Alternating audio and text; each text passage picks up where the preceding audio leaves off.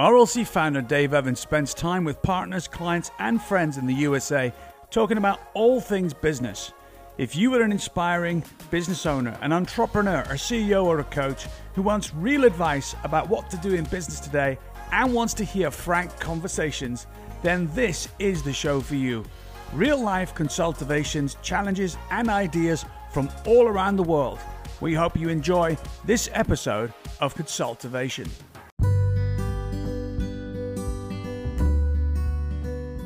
So it looks like we are live on Facebook at Consultivations once again. And back, who wasn't with us last week, is the Vincent Howard. So, Vince, welcome back, my friend. Thank you, Dave. My, uh, my sincerest of pleasures. Um, I can overplay compassion and empathy if you like. I mean, it's so good to have you here, Vince. Uh, David, wonderful to be here. Oh, I'm loving your absolute sensational sincerity on what is election day, of course. Um, we also have the wondrous Barb Gay with us. Those of you may know from previous episodes, she is an extraordinary, supertastic women in a uh, women leader in business today. So is that right, Barb? Well, I'm not sure all those adjectives, but I am a woman in business today. That is correct. so every week, I think we've got to take that up a bit, Vince, haven't we? And raise the bar every time we introduce Bob. So I, I think that's Bob's head trash. Absolutely. So this week we've been talking about at RLC this formula S plus C minus I equals O. Now let's put Vince welcoming you back with fire. Uh, what does it mean? Can you remember? Oh, you know you're going to ask me that. You're going to have to help me, Dave. Um, so, before I help It's been a long break. It has been a long break. So, we're talking about this importance of focusing our minds, focusing our ability. I'm just going to ask Barb what she thinks the answer is. Um, but before I do, um, I want to just let everybody else know that's watching. Um, it's important that when you're having a difficulty in business, like Vince just had, to use a formula. So, Bob, do you happen to know what it stands for? Well, it's situations uh, plus our choices. The I is in minus the interference, and O is the outcome. Bob, that is why I called you all those fabulous names. So, Vince, does that does that cast your memory back? There we go. Now I'm good. Now, the thing about situations is what we're talking about is in life there is stimulus and there is response, right? So, a stimulus sounds all scientific. Could be an event, a moment, a situation, a conversation, bumping into somebody you haven't seen for years. It could be how you feel in the morning. It could be the awful, corrupt conversation with your boss who doesn't really know you. It could be any one of those things and more. The secret is your response to that stimulus. And that's where the choices really come in in this formula. So, a couple of weeks ago, we started to talk about the mindset of a CEO, the mindset of a leader, manager, director, human being. Um, the bit I want us to talk about is interference. So, in your own words, uh, Vince or Bob, what do you think, um, in your business experience, interference often is? Well, like Vince said, for me, it's head trash. I mean, you know, you have those things in your in your head that you think is the way it is, or you set yourself up for that. Um, a lot of times, it's just it, it just definitely is in your own head. And if you list them out, sometimes you don't even realize the interference that you're getting. So it's important to list them out. I use this technique a lot with my managers. Don't you think, Barb, some of it's our preconceived ideas to you know that's that's that head trash well well this is the way we think it is or or this is the way that we've created it in our own mind and so we're not willing to kind of take the blinders off yep. and look at something with a with a fresh set of eyes. It's it's entirely true, and and the the bit I find in my experience people get lost with is we will actually say at RLC, capture the petulant responses. You know, imagine the scene. You've gone to a review with your boss, right? And um, and imagine it could be even be you, or somebody in your team reviewing with you, Bob, or somebody in your team reviewing with you, Vincent. You're sitting in your office going, "Well, that went absolutely brilliant," and they've walked out the room, right? Looking together, but on the inside, they're absolutely seething. They're annoyed, right? Uh, how much time do they waste after that on the moment they've just had that you don't know about, right? And where does that interference go next? Where else is it going to show up? If that person doesn't know, Bob, like you said, you're mm. using it with your teams. That person doesn't know what to do with it, right? So, have you ever felt like Vince? I'm sure you haven't.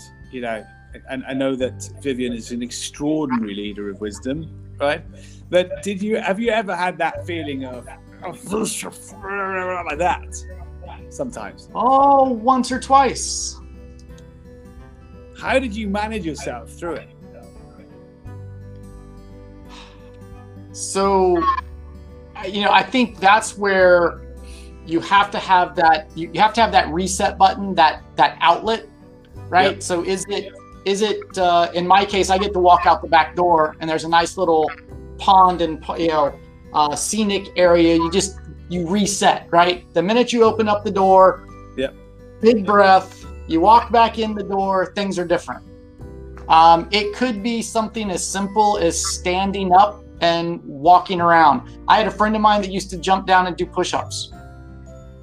You know, it's just something to break something to break that for a second to get your mind kind of retooled mm-hmm. to okay now i'm open now i can think now i can get past that uh, that frustration moment that's, that's that's really good advice. You're doing something physical. Um, Brené Brown talks about storing up things in a jar.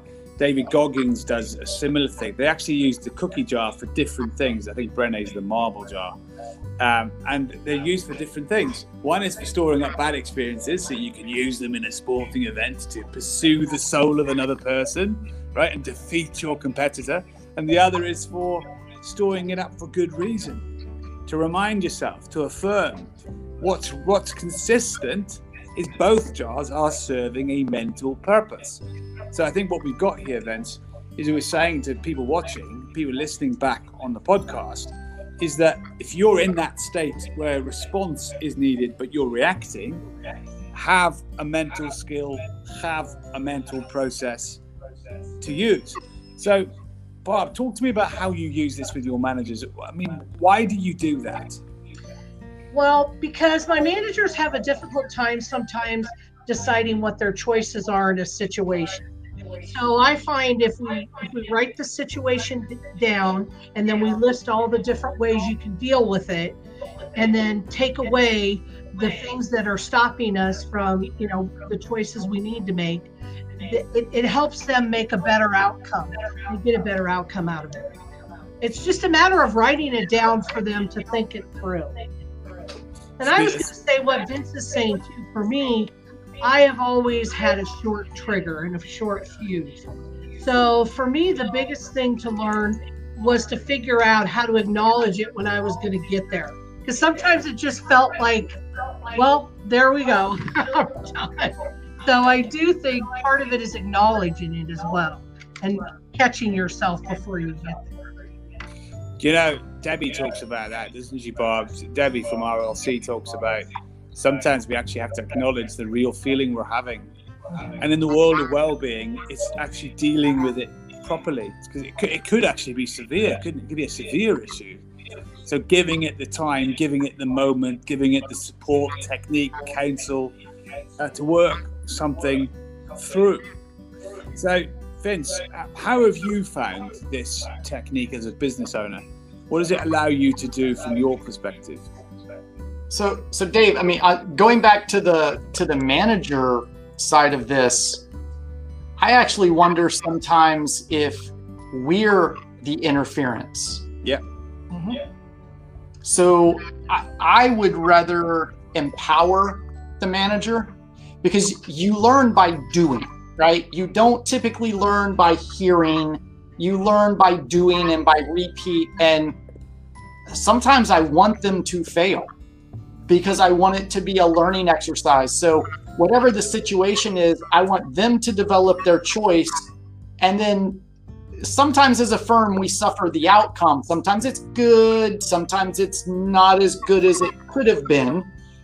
But it's normally a learning moment for them to then. So, Barb, where you may do it on the front end, I like to look at it more on the back end and then use that that outcome as the teaching moment. Mm-hmm. And let's let's be clear here. If you're watching this back, we're not talking about letting somebody fail because you wanted them to fail. You're talking about letting them fail as part of the learning process, um, where their discovery is greater. So it's safe to do that. So there's no like drastic consequence to the failure. And and the reason I tend to view us as the interference or we're the head trash, it's we're the head trash in our manager's mind. The manager doesn't feel they have the capability or they don't have the skill set to answer or to solve a specific problem. When they do, we just kind of have to push them to make that decision. Yeah, we instead of coming to us and wanting to be spoon fed, how to make that decision. So I like Barb's idea of whether it's up front, so you prevent them potentially from making the failure. Where me, I tend to find fail, small failures are good learning tools. Um, you know, as hopefully it's nothing drastic. Um, you know, I won't say I haven't been yelled at more than once, but uh, you know, it, uh, but but getting them to learn either way, mm-hmm. I, I, think takes that head trash off off the manager. I just don't want to be the interference. I don't want to be the stumbling block, and I also don't want to be the um, the replacement for the choice. I agree with you, Vince. I think, but but I also the thing that I've found has been useful for me with new managers, it's longevity, right? So if you have somebody that's been with you a while, they have to make their own choices. I agree with you. But this tool I've found has been very good for new managers and new people to kind of use for themselves to say, okay, well, these are the different choices I have, as crazy as they might be, you know fire the client, don't fire the client, those kinds of things that you have discussions about. Yeah, first to second season, Barb, I would definitely agree with you. That's, you know, this would be most of my managers have been with me for a, a while. Uh, so we're a little more on the back end, but I agree completely. New managers, a lot of times they don't know what they don't know or don't know what they do know. Mm-hmm. So we're more a sounding board and not really playing interference at that point. We're just making sure that we're directing their outcome for future learning. Right. There's a call out here, though, Barb and Vince. There's a massive question on the screen, and that is: are, Do you ask regularly enough as a leader? Are you the head trash of your manager? Do you actually stop and think about that long enough? You know, and we're not saying it should be a daily thing. You know, I was talking to Kurt Rickoff earlier today, and we were joking about that sometimes I can be having the best time of my life looking miserable, right? I'm not actually miserable. My face rests in a miserable position. So if you don't know me, you'll be thinking, what's wrong with him, right? So that might be in the office, that might be in a conversation. That is visual head trash. So you if you could actually be head trash to your manager completely unintentionally. You didn't mean it at all. Well, and the other thing I try to avoid using this too is I, I hate having that conversation with a team, a team person that says, Well, six months ago you said this. It's like, wow, I don't remember what I said yesterday, let alone yes. six months ago. And if it's been festering for that long, we need to have a conversation sooner. So this I do I, I do think this helps to open that up a bit. Maybe a safe environment for them to do that. I, I actually once worked with a lady in a company and she um, my my central office was in her superstore. And uh, once a week she'd come in and she'd open up and early so that the central office could come in. And I remember doing a review with her, and she said, uh, "I got to raise something with you, uh, Dave. Um, you really affected me." And I said, "When was that?" And she said, six months ago." And I and today, as I look back, right, it, I can imagine it being this rainy Tuesday with grey skies outside, right, and lightning in the skies, and it must have been something else. It probably was a facial expression it was probably misplaced tone whilst I was on autopilot, autopilot to the point where I was in reflex rather than response. And therefore, in that single moment, somebody who worked for the company thought they were undervalued by a moment's expression, Bob. So you're absolutely right. Six months is shocking for me to admit back then. That, that's what they. T- that's how long it took them to be brave enough to say. It gives you so many other questions you've then got to ask about your own leadership and say, what took that so long? What was it about me? Size, physique, height, you know, depth of confidence. Um, what was it that was creating that space where that person then couldn't say, "Hey, Dave, you really got on my nerves today." Go on, Vince. You were going to say something. Ah, it might have been the color of your kilt. absolutely, yeah, that's absolutely right. It could have very well been. Uh, so that's why I don't wear grey kilts anymore. Um, yeah, the other thing about this, I think we're recognizing today to help you with interference or head trash, you've got to learn skill and technique. And um, we're going to share on the back of this podcast a link to one of the most famous RLC techniques that I never in a million years thought would take off. It's called the squeegee. Do you remember the squeegee, Bob? Where uh, and you literally there with this the squeegee for cleaning windows in your mind, clearing this whiteboard, and you follow the technique through. And I remember putting that into a workshop in 2008, 2009, several times. And people would write back on the feedback forms going, What was your number one tool you're going to use the most? It was a deletion technique, right? What does that say, though, about us as humans that the highlight was a deletion technique about the leadership that was in play. Now, that's an example of training your brain to be able to delete quickly. You know, and we're going to tag the MP3 for that on the back of this podcast so that people listening can go, yeah, I can practice that. But the idea of the squeegee was once you knew how to do it and you repeated the squeegee several times, the idea was you shorten it to almost a gesture. And for me, it became blinking of the eyes was the same as clearing the windscreen.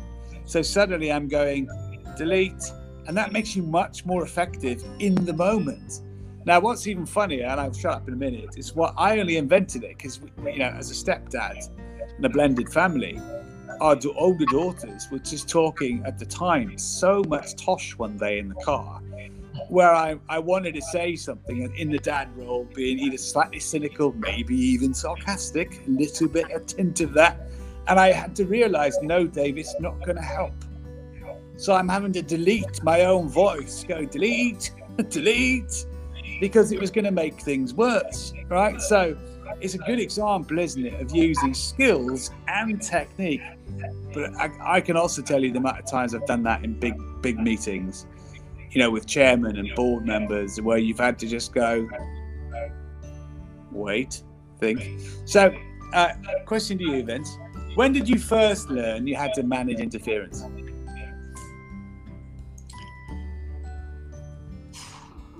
Wow.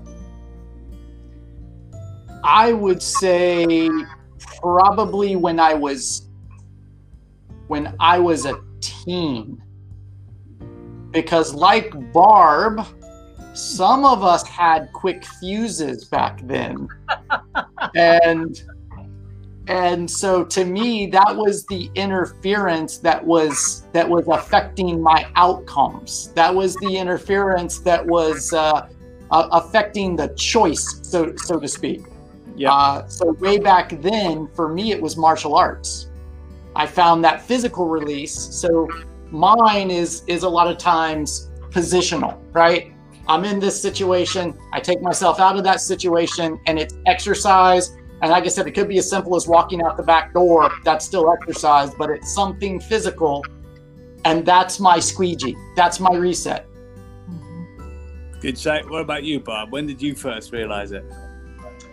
Uh, I think I had several stages in my life. I think the first time was I was a uh, as as a child. I used to slam doors, and that was my way of getting things done. And I remember uh, I don't know I was probably 13, and my dad walked in after I slammed the door and said, "If you break the door, you will pay for the door." so you need to find another way other than slamming doors. So I learned how to walk around. I mean, just walk around the building, walk outside, go to the garage, go to the basement, somewhere like Vince. I don't know that I did it with any kind of um, training per se, but just walk away. I, I totally agree, Bob. Um, was there anything you wanted to add to that, Vince? You know, how would you take what Bob said and apply it into some logic?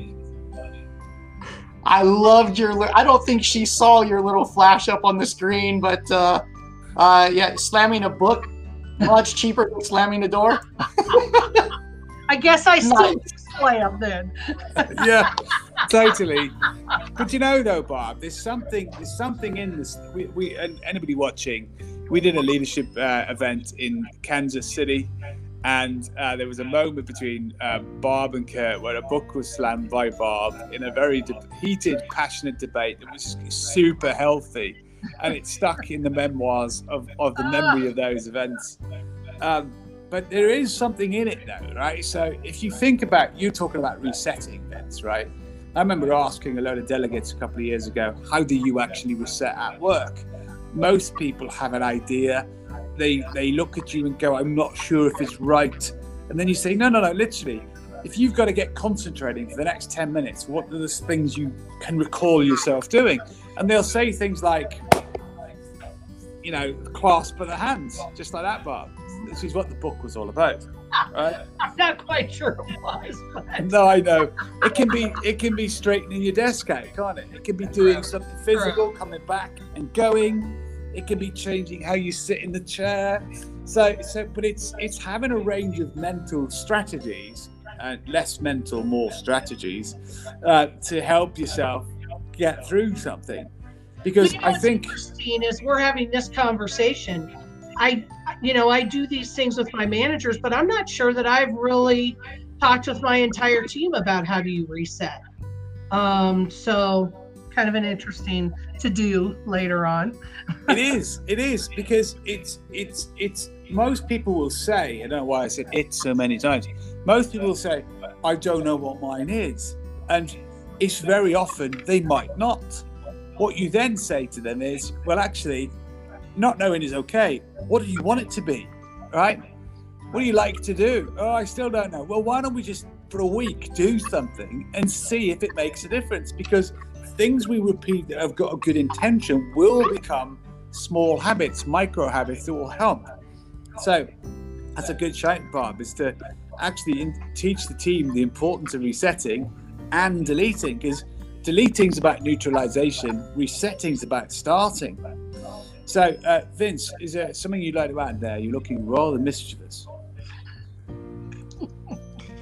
no, I I was just wondering if maybe that reset is different for different different depending on who you're dealing with right? I think my reset is different with my managers versus my executive team. Yeah. And i was just going through that kind of thinking man when when we get into we don't get into heated i mean like fiery discussions but we get into um, you know discussions about direction of the firm and and and as you know, I'm I'm pretty uh, I'm pretty stubborn with certain areas, and so I think my reset with that group is different than my reset with a manager because there's a comfort level there, right? So there's a there's a comfort level with that group that you may not have with the rest of your team. So I think that delete or reset can be different depending on who your focus audience is. Well, and I, I think Vince also, even if you're stubborn, you still want people to speak up. You still want to hear opinions. You still want to hear certain things. You may not choose to go down that road, but it may have you change something different as a leader too. Hundred percent. And uh, what I want us to think about as we as we play this back, so we're talking about the power of interference in this technique of situations plus choices minus interference equals your outcome, and you standing in that choices spot. Because I think that the bit that we often let happen is we let situations define us. And what we've got to realize is that situations don't define us you know, I want you to picture another scene, one of my absolute worst leadership experiences, where I was told by a company, you don't belong around here. I don't know who told you that you did, and you're leaving the company today, right? And I remember standing there in the middle of this retail environment, two directors, one telling me I was going, honcho to the CEO, and on the inside, feeling like I was in a boxing round, to the chest, and just focusing on retaining state control, right? Almost being willing to delete some of the clarity of what was being said in order to be able to leave with dignity. That is something you should never have to go through unskilled, right? uh, because it's it's learning. And, and, and, in America, you talk about drinking from the fire hose. This was actually the opposite. This was getting fired on by the fire machine, right? But it's that's extreme, and it teaches you resilience in an extreme way. But it's people should have the skills because what I liked about what you said, Vince. Straight conversations down the center of the court, which is one of my phrases, right? Should be expected but they should be expected because we're on a tennis court. That's the analogy. You've got a racket, I've got a racket, and there's a ball, right? So you don't t- tend to go to a tennis court to play chess or to play water sports. You go to hit the ball across the court, right? And half the time, people don't realize they're on a tennis court because no one has told them. They don't know they should have a tennis racket in their hand because they're surprised you've got a ball right? Because it's, it's they, they haven't had a chance to get ready to be able to give their best back. And I think that's why we've got to use a technique like this to help people learn to, right? So when you say to me, Vince, and I work for you, hey, Dave, can I grab 20 minutes with you? I'm not sitting at my desk going, uh oh, right? Do I know my information? Are my KPIs correct? Are my projects up to date? what's happening next. I'm not going interference, I'm going excellent. Let's go and have a business conversation and do our best together. Because I, you know, I only say that to you, Vince, because that's your heart, right? That's what you're about. Bob, you're the same. So it's letting the other person show up ready um, without spending a day to be ready. Because that's interference too, spending a day for a half an hour conversation. You know, if somebody in your operation spends a day getting ready to sit down with you for 30 minutes, that's a com- like you said before, Bob. That's the conversation in the room, right? What have you been doing with your time? So, how important do you think is head trash and interference today, election day, in the USA? Huge. It's consuming us today. Mm-hmm. Mm-hmm. On top and, of a pandemic and everything else that's going on.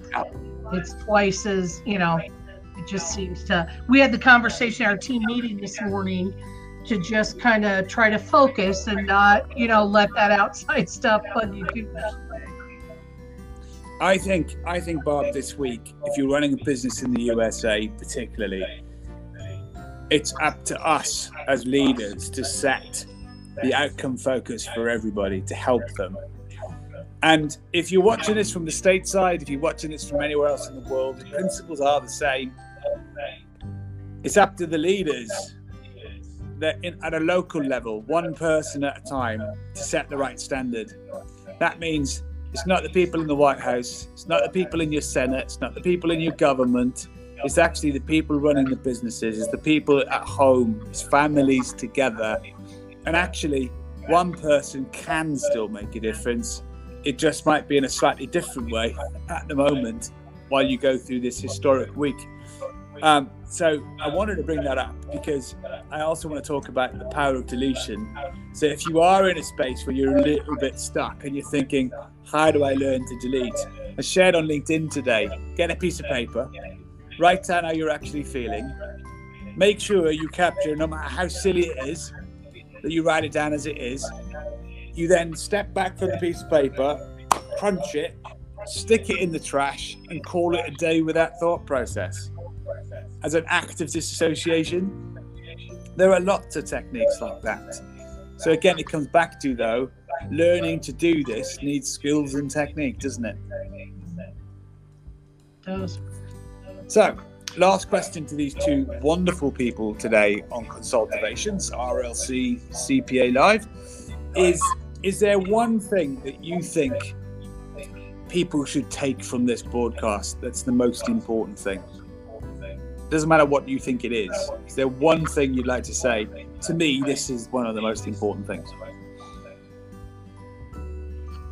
Well, I think there's, I, I think that you can uh, learn, even if you feel like you don't have the skills now, you can always learn skills. You can always teach yourself to get rid of the head trash and to um, be successful. I always tell, my big thing I always say is nobody's ever going to tell me uh, that I can't do something. And I think that we all have that ability to do that. And so you just need to to make those choices and learn the skills and try to find those skills wherever you can. That's good. That's really good advice, Bob. Vince. I think it's practice to not be our own interference. Whether it's you know whether it's our own head trash or um, whether it's our inability to, let's say, manage our own calendar.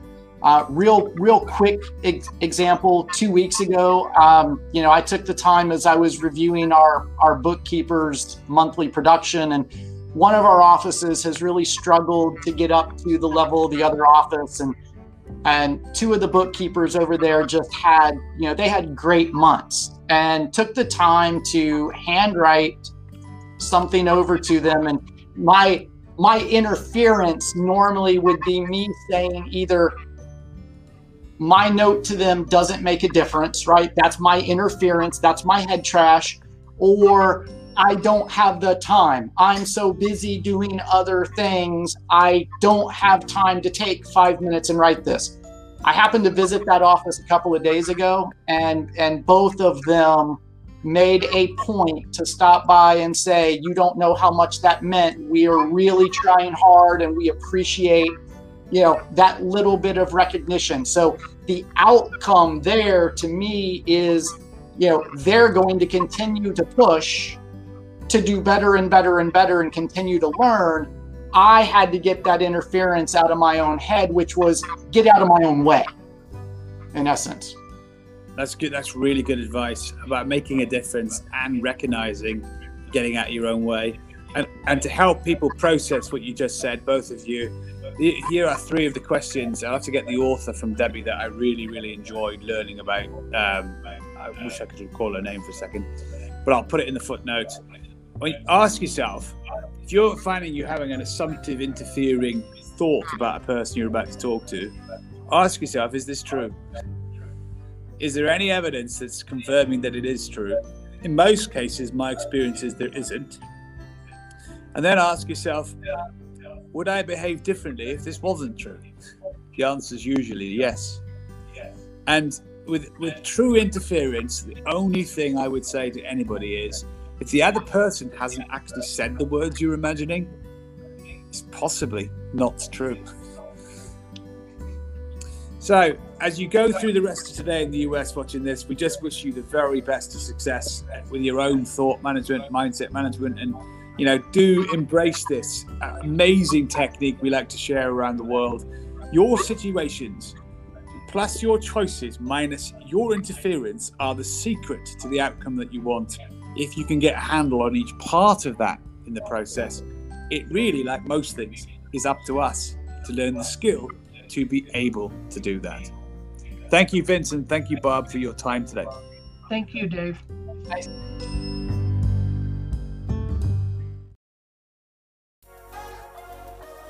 Thank you for listening to Consultivations brought to you by RLC Global, helping you become a best version business. If you want any help from the conversations in the show today, please reach out to info at rlc-global.com and one of our team would be delighted to talk with you. Go to rlcglobal.group for more information and free content designed to help you.